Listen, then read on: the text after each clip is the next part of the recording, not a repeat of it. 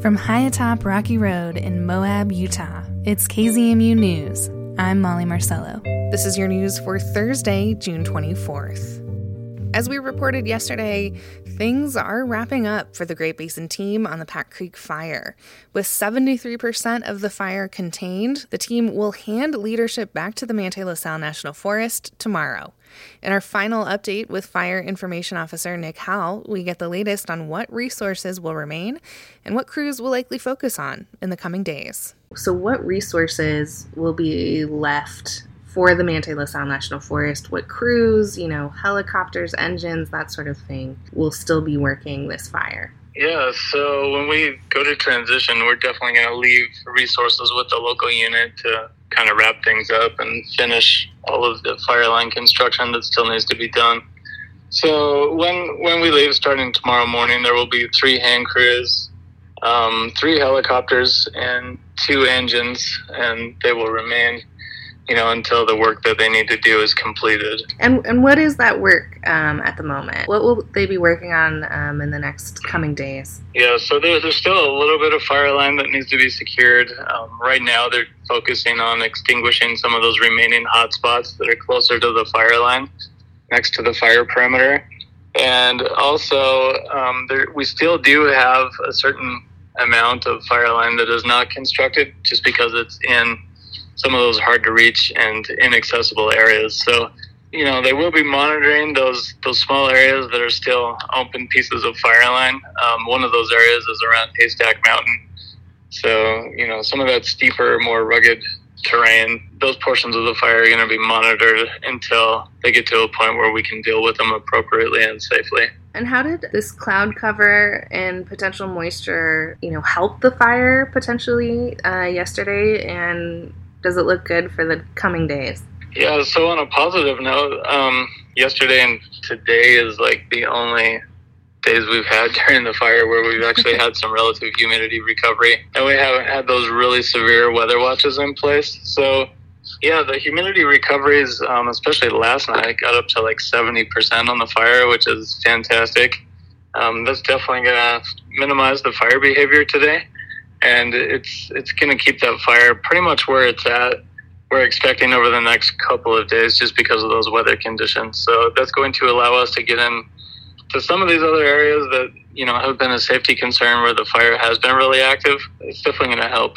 Yeah, what are some of those areas? And forgive me if you've already mentioned those that are that are difficult to, to access. Uh, primarily, it's over on the northeast um, corner of the fire, um, including Haystack Mountain, like we talked about. So, okay.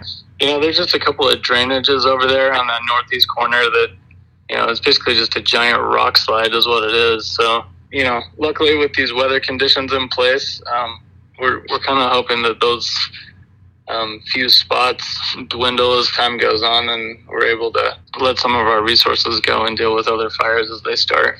Um, speaking of other fires as they start, do you know anything about the Castle Valley fire that's ha- happened yesterday? Yes, I don't know a lot about it. It sounds like it was contained to just a couple of acres, so that's good. Um, we did launch aircraft, and we had a couple of crews from the Pack Creek fire that responded to that incident as well. So as soon as the report came in, um, we had our contingencies in place to deal with that situation. We did so fairly quickly, and it sounds like it was a fairly successful outcome considering um, the nature of the incident. It didn't amount to a huge geographical location, luckily.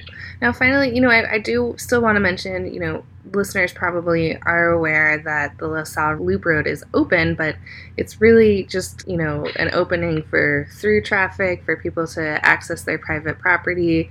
Um, there's still a forest closure for recreation on public lands. Anything to mention about those closures um, that remain? Yeah, so the, the closures on public land are still in effect. Um, the intent behind opening up the La Sal Pass Road was basically so individuals could access the private property um, from both directions, not only Castle Valley, but from this side of the mountain as well. So that was the intent. Um, with that being said, the Forest Service is looking at easing um, some of their public land restri- restrictions. I don't know specifically what that looks like. Um, we're still a couple of days out from being able to know what those details are, but I, I do know that those are under review right now. But for the time being, the public land is still um, closed due to safety concerns and fire traffic. And also, um, as you transition out, you know, it's still worth mentioning that investigators are still le- seeking leads to help identify anybody responsible for the fire's ignition. Anything else to, to mention there? Yeah, so there there is an interagency task force. Um, they are still running down leads, but um, at the same time, they're still welcoming new information that might help them be a little more um, efficient. So the investigation is definitely not over, but it's um, you know still being investigated. So yeah, if anybody has any information that could lead to a quicker identification of the responsible party or parties, um, that would be fantastic if they would call the tip line and provide the information to the investigators. Thank you, Nick. Anything else to mention about uh, the Pack Creek Fire um, or the Great Basin team that has been here for pretty much the past two weeks? Well, um, Team Four, we'd definitely like to thank everybody in the community, all the all the residents and all the businesses for just the amazing support that we have had throughout our tenure here in Moab. It's been amazing. The support, the emails, all the kind words. Um, you know, people that we've interacted with face to face at the uh, at the arena. It's really been um, an amazing thing to witness and be a part of. So, thank you so much, and we definitely appreciate the you know the support from the community that we've seen. Fire Information Officer Nick Howell. The Great Basin team will be moving on to other fires in our region. The Manti La Sal National Forest takes over leadership on the Pack Creek fire tomorrow. We'll have updates from them occasionally during the newscast and more frequently at kzmu.org slash Pack Creek Fire Updates. When we think of climate change, we often imagine wildfire hurricanes, and other large scale disruptions to our planet. But it's plants that are often on the front lines. A botanist in Jackson, Wyoming is working to understand how climate change is affecting wildflowers and, consequently, the birds, butterflies, and bears that rely on them for food. KHOL's Emily Cohen has the story. Noting the Latin names of various wildflowers comes second nature for Trevor Bloom. We're in the blacktail sage site. You know, Purshia tridentata or that antelope bitterbrush is in peak flower. We've got the hooded phlox, um, and the longleaf phlox are also flowering. Many of the potentillas are flowering. We've got a white potentilla and a yellow potentilla. Uh, met Bloom at the Blacktail Butte Trailhead, where he's been working with local volunteers teaching how to take scientific observations of plants. That is, making note of when they leaf out, bloom, and bear fruit.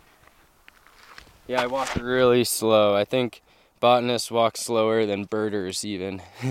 we stop and look at everything along the way and notice what's going on with the buds and the flowers. You know, if you come across a species you don't know, take a guidebook out and try to identify it.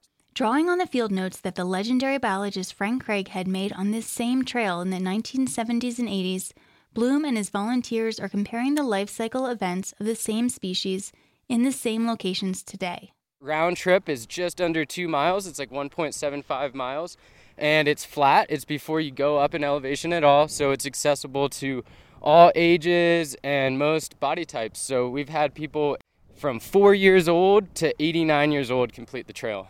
Once collected, Bloom uses the citizen scientist data to better understand how plants are responding to climate change and also to inform when to collect seeds that will be used in restoration projects throughout the region. The onset of flowering for spring wildflowers is on average 17 days earlier now than it was in the 1970s.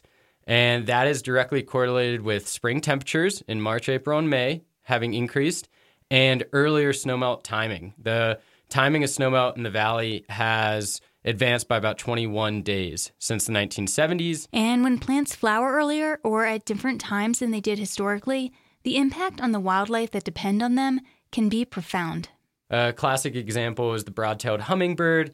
It's down in Central America, and then it makes its migration to the greater Yellowstone ecosystem when the day length gets longer. But the plants that they depend on, things like scarlet gilia and other wildflowers are flowering earlier. And what's been found, birds are arriving at the same time, and the flowers have already flowered earlier, um, resulting in reduced nesting success because they're not getting the nectar that they needed, which means that these animals need to adapt to this change in climate. Another example that may hit even closer to home for Jackson Hole locals concerns grizzly bears. Research shows that bear human conflict is directly correlated with how good a berry season is, especially in late summer and early fall, when bears need to fill up before going into hibernation. When species flower earlier, they also fruit earlier, meaning that bears might have to seek alternative sources of food in the fall. And that's when the most conflict with humans happens. The Wyoming Wildflower Watch is one of dozens of citizen science projects around the country. So, all the data that we collect here in Teton County goes into an app called Nature's Notebook. And Nature's Notebook then gets uploaded to a cloud database that's managed by the USA National Phenological Network. And there are these phenology hikes all over the country, but we're really the only ones centered in the greater Yellowstone ecosystem. Whether it's curiosity about wildflowers or concern about climate change, there are all sorts of reasons volunteers have signed up as citizen scientists with the Wildflower Watch.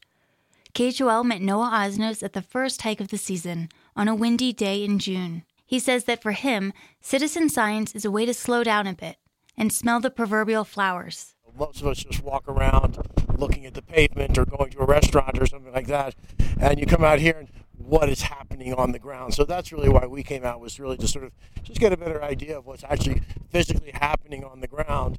Even while we're living our busy lives, Osnos says there's plenty going on in nature that we should be paying attention to. I'm Emily Cohen for listener supported KHOL Jackson. That story comes from our partners at KHOL in Jackson, Wyoming. And that's the KZMU News for Thursday, June 24th. Get your community powered journalism Monday through Friday at noon and 7. You can also find KZMU News anytime online at kzmu.org or wherever you listen to podcasts.